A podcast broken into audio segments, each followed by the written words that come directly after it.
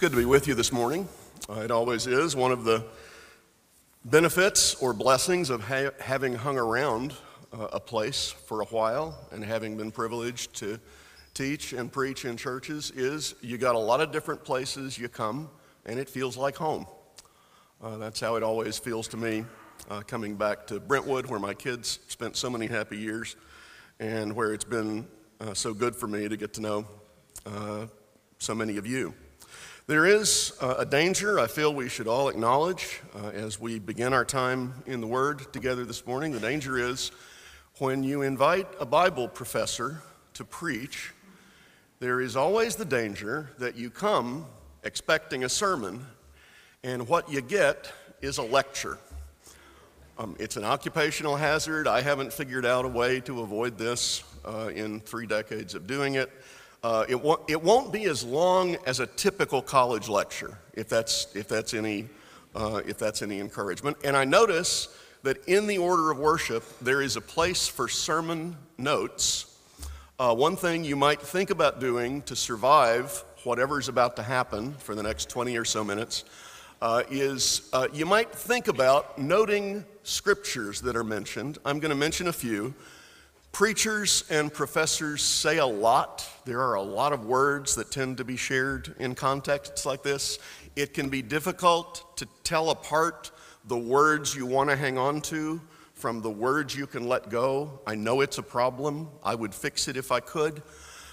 One thing you can do is, if the preacher refers to the Bible, you can jot that down.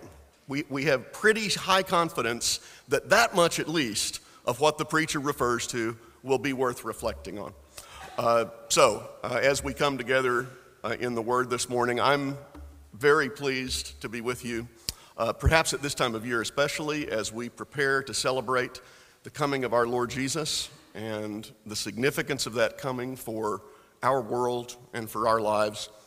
And in that vein this morning, I thought we might turn to what I think is the simplest and yet the most profound sentence that we find in the New Testament about Jesus coming among us and what it means for the world and for our lives. From Paul's letter to the Corinthians, the second letter that we have,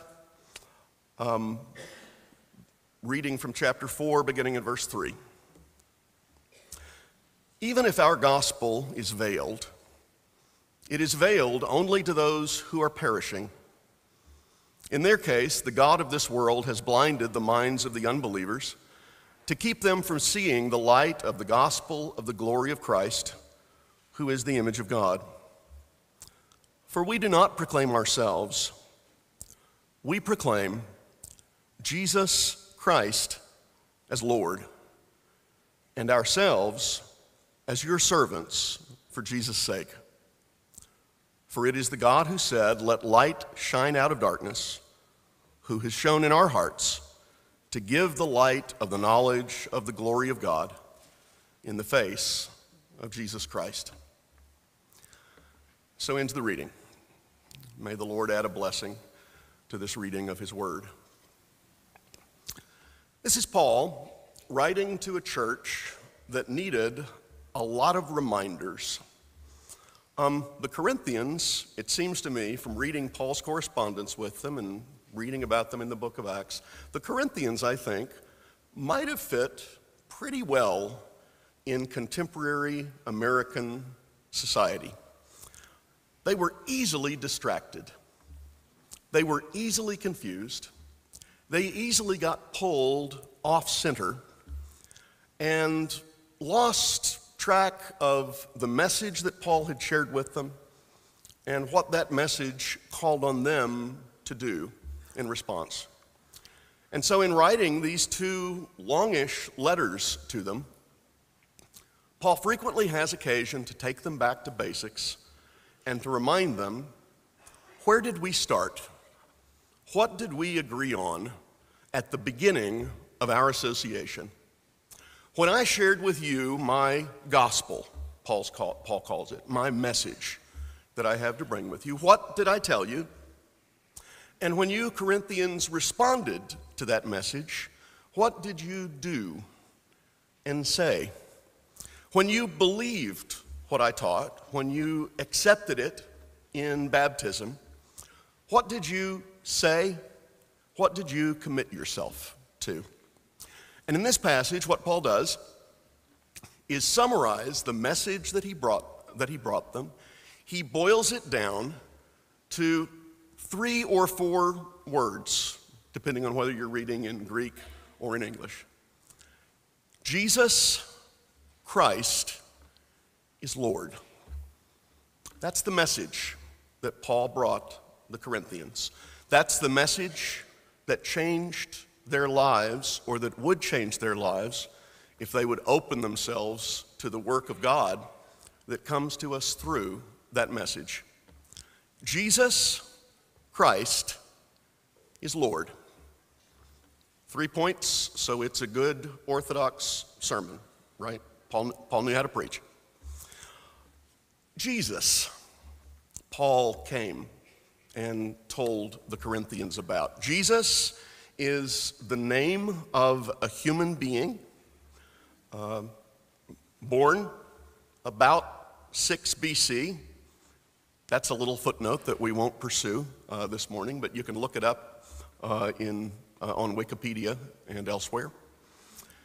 Jesus, the name given him by his mother and his legal father, Joseph. Jesus meaning the Lord saves. The Lord saves his people. This is the name of a child brought up in a devout Jewish household, devoted to the God of Israel, committed to him in faith, committed to the hopes that the people of Israel cherished on the basis of the scriptures that God had revealed to them. Jesus, that's who Paul most wanted to tell people about as he moved all across the Mediterranean, across Greece, across Asia Minor, in Syria and Cilicia, on to Rome, and beyond Rome, he hoped to go to Spain. Jesus is the person that Paul most wanted you to know about and to learn about. And it was harder to find out about Jesus in Paul's day than it is now. In the same book that we've just read from, you can flip back a few pages and you can read 4 different accounts of the life of Jesus. You can learn all sorts of details about his life and his ministry. The Corinthians only knew about Jesus what Paul and his co-workers told them. There weren't books that told the story yet. Those were yet to be written. The Gospels lay in the future. And knowledge about Jesus, once you found out about him, was precious. Can you imagine what it would be like to come to church with the hope, maybe with the expectation, if there was somebody like Paul or Apollos or Barnabas scheduled to visit this Sunday, maybe this morning we'll learn something new about Jesus. Maybe we'll hear a story from his ministry that we've never heard before, someone that he healed or cleansed or blessed, a wonder that he performed. Maybe we'll gain an insight into his death and resurrection that we've not heard before. Maybe Apollos has a different light to cast on the story than we've heard from Paul and Barnabas. Imagine coming to church with expectancy and excitement to learn something about Jesus. That's what it was like going to church in the first century. So, Paul told you, if you came, Paul told you something about Jesus. One of the things he told you was that Jesus was known, or could be understood as, Christ. Christ was not Jesus' last name. It wasn't there under C in the Nazareth phone book. Christ was a description, a designation. In fact, if you were a Greek listening in Corinth, and you overheard Paul telling people about this story, what you would hear would at first glance sound something to you like, Jesus, the smeared one, is Lord.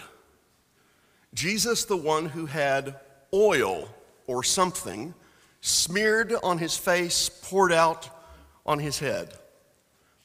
Paul wants to tell us about a fellow named Jesus who got smeared. That's an odd message to be introduced to, an odd message to be attracted to. If you gave Paul a hearing, you would find out that having oil poured or anointed or smeared on you was a way in the religion of Israel and other religions to mark out a person or a thing for special service. You could smear a prophet with oil or a priest with oil. You'd smear a person out to mark them out as persons dedicated to God for that service. You could do it with an object. You could do it with temple furniture or temple architecture. It was a way of saying, this person, this thing belongs to God and is dedicated for God's service. It's not to be used, he or it isn't to be used for any other purpose. He, she, it belongs to God now and is to be used only for his service, only for his glory. And that's what Paul told you God had done by pouring out his Spirit on the Lord Jesus. We have the image in the story of Jesus' baptism in the Gospels. As Jesus comes up out of the water, he sees the heavens opened, he sees a dove descending on him, and he hears a voice as he is anointed with the power of God's Spirit in the form of a dove. He hears a voice telling him, "You are my beloved Son. In you I have been well pleased." This statement of God's echoes passages from the Old Testament, from Isaiah chapter 42, from Psalm 2, in which the king, the one who would come to reign over God's people, to right all that is wrong, to restore all creation to God's intention for it, the king was marked out by anointing as God's special servant, indeed as God's son, as the one who has the kind of intimate knowledge of God and his will that you get not from reading books and quoting passages of Scripture the way profs do, but by growing up in God's house, by living in God's presence. That's who Jesus was. That's who God had declared Jesus to be by anointing him, by pouring his Spirit out upon him.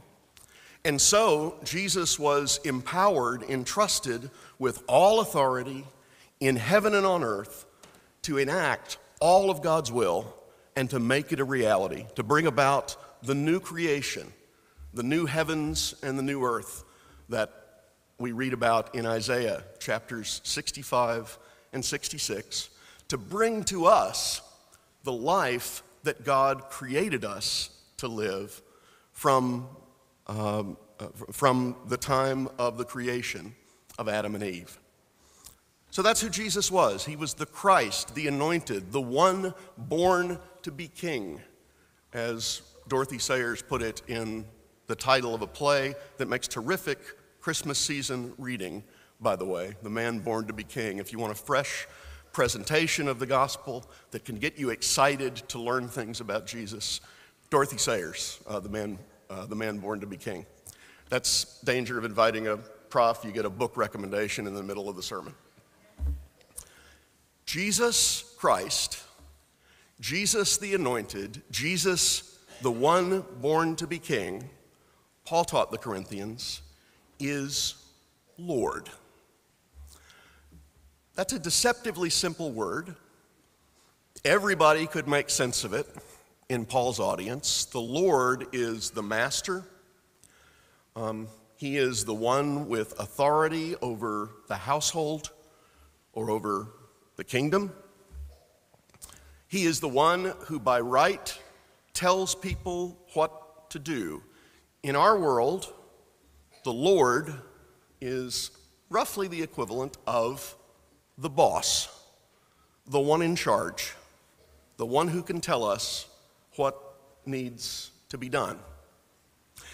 And yet, that word Lord has a deeper significance that Paul would have to explain to us if we were sitting there in Corinth and hadn't grown up in synagogue hearing the scriptures read and explained. The word Lord in the Greek translation of the Old Testament that the Corinthians and others would have had access to if they had access to any text of the Old Testament at all. In the Greek version, the word Lord serves as a stand-in for the covenant name of God, the name that God reveals to Moses at the burning bush in Exodus chapter 3. The name that was so sacred that Jews in the time of Jesus and in the time of Paul wouldn't pronounce it. The name is only said in Israel once a year, as the high priest goes in on the Day of Atonement and quotes scripture blessing Israel with that name. But for the rest of the time, it's not said, and if you were reading in Greek, teaching in Greek, what you would have said instead of that covenant name of God revealed to Moses is, you would have said, Lord. In the daily prayer, the Shema, recorded for us in Deuteronomy chapter 6. In the Greek version, it's, Hear, O Israel, the Lord, our God, is one Lord. So it's a very special name, and it's a name that Paul repeatedly uses as he teaches to describe not just the Father, but also and especially the Son. As we read in a little earlier in 1 Corinthians chapter 8 and verse 4, indeed, Paul says, there may be so-called gods in heaven or on earth, as in fact there are many gods and many lords that people worship. Yet for us, there is one God, the Father, from whom are all things and for whom we exist, and one Lord, Jesus Christ, through whom are all things and through whom we exist. That's 1 Corinthians chapter 8, verses 5 and 6. It's a passage that repays really careful attention and unpacking. We don't have time to give it that attention this morning. But if you look at it and compare it to Deuteronomy chapter 6 and verses 4 and following, that daily prayer, the Shema, Hear, O Israel, you find that what Paul is doing is reworking the Shema so that Jesus is included in Israel's devotion to God as the Lord. God is the Father, from whom all things come, the source of all being, the source of all that we are.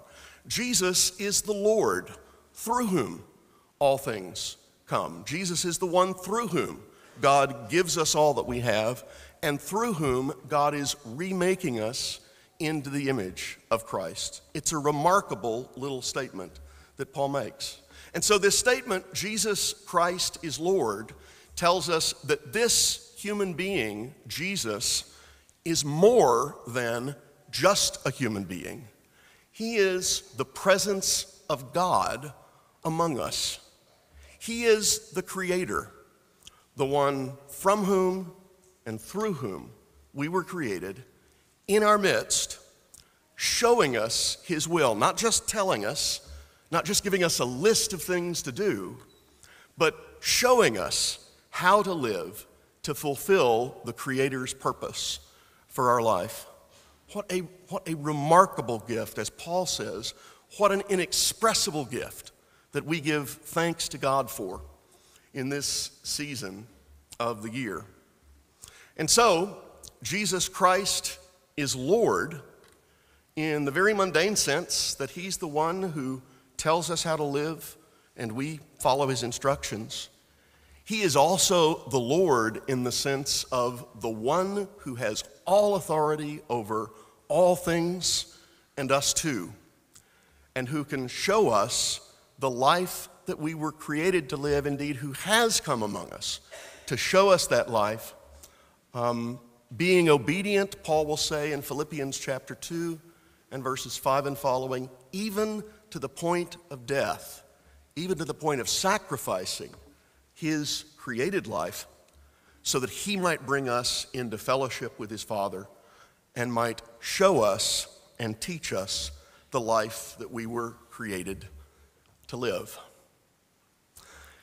You ever had a bad boss? Anybody? No show of hands. Don't want to embarrass anybody. But those of us who have, had more than 2 or 3 or 4 or 5 jobs have probably experienced at some point having a boss who was not ideal, not the best, not optimal. The boss who doesn't really think about the group enterprise and our place in it, but focuses on his or her advantages, what's in it for them, not what's in it for the whole enterprise, not what's in it for us. I think we some of us may have some experience of bosses like that. Anybody wants to share war stories, we can meet outside after services and compare notes. Have you ever had a good boss? I've had a few. And when you've had a good boss, you find your energies directed toward where they can help others and where they can fulfill you. And you can see the purpose that you're serving in the organization. Jesus is the best boss. He is the boss who can show us how not just to organize a particular enterprise directed towards supplying people with a product or a service. He's the boss, the master, the guide, who can show us what we're here to do comprehensively. He can show us what it looks like to live a life devoted to the love of God and the love of others. That's what we're here for. As Paul says in 2 Corinthians 4, he doesn't preach himself. He preaches Jesus Christ as Lord, and he preaches himself and his co-workers as servants for the sake of the body of Christ, for the sake of others. That's the life that Jesus came to show us. That's the life that Jesus will show us. That's the life that he will knit us together in the church, if we will open ourselves to the power of his Spirit and allow our lives to be transformed by his love. That's the Jesus that we proclaim every Sunday as we gather around the table. That's the Jesus whose coming we celebrate as Christmas Day approaches. That's the Jesus whom we proclaim as Lord now, as we stand and as we sing.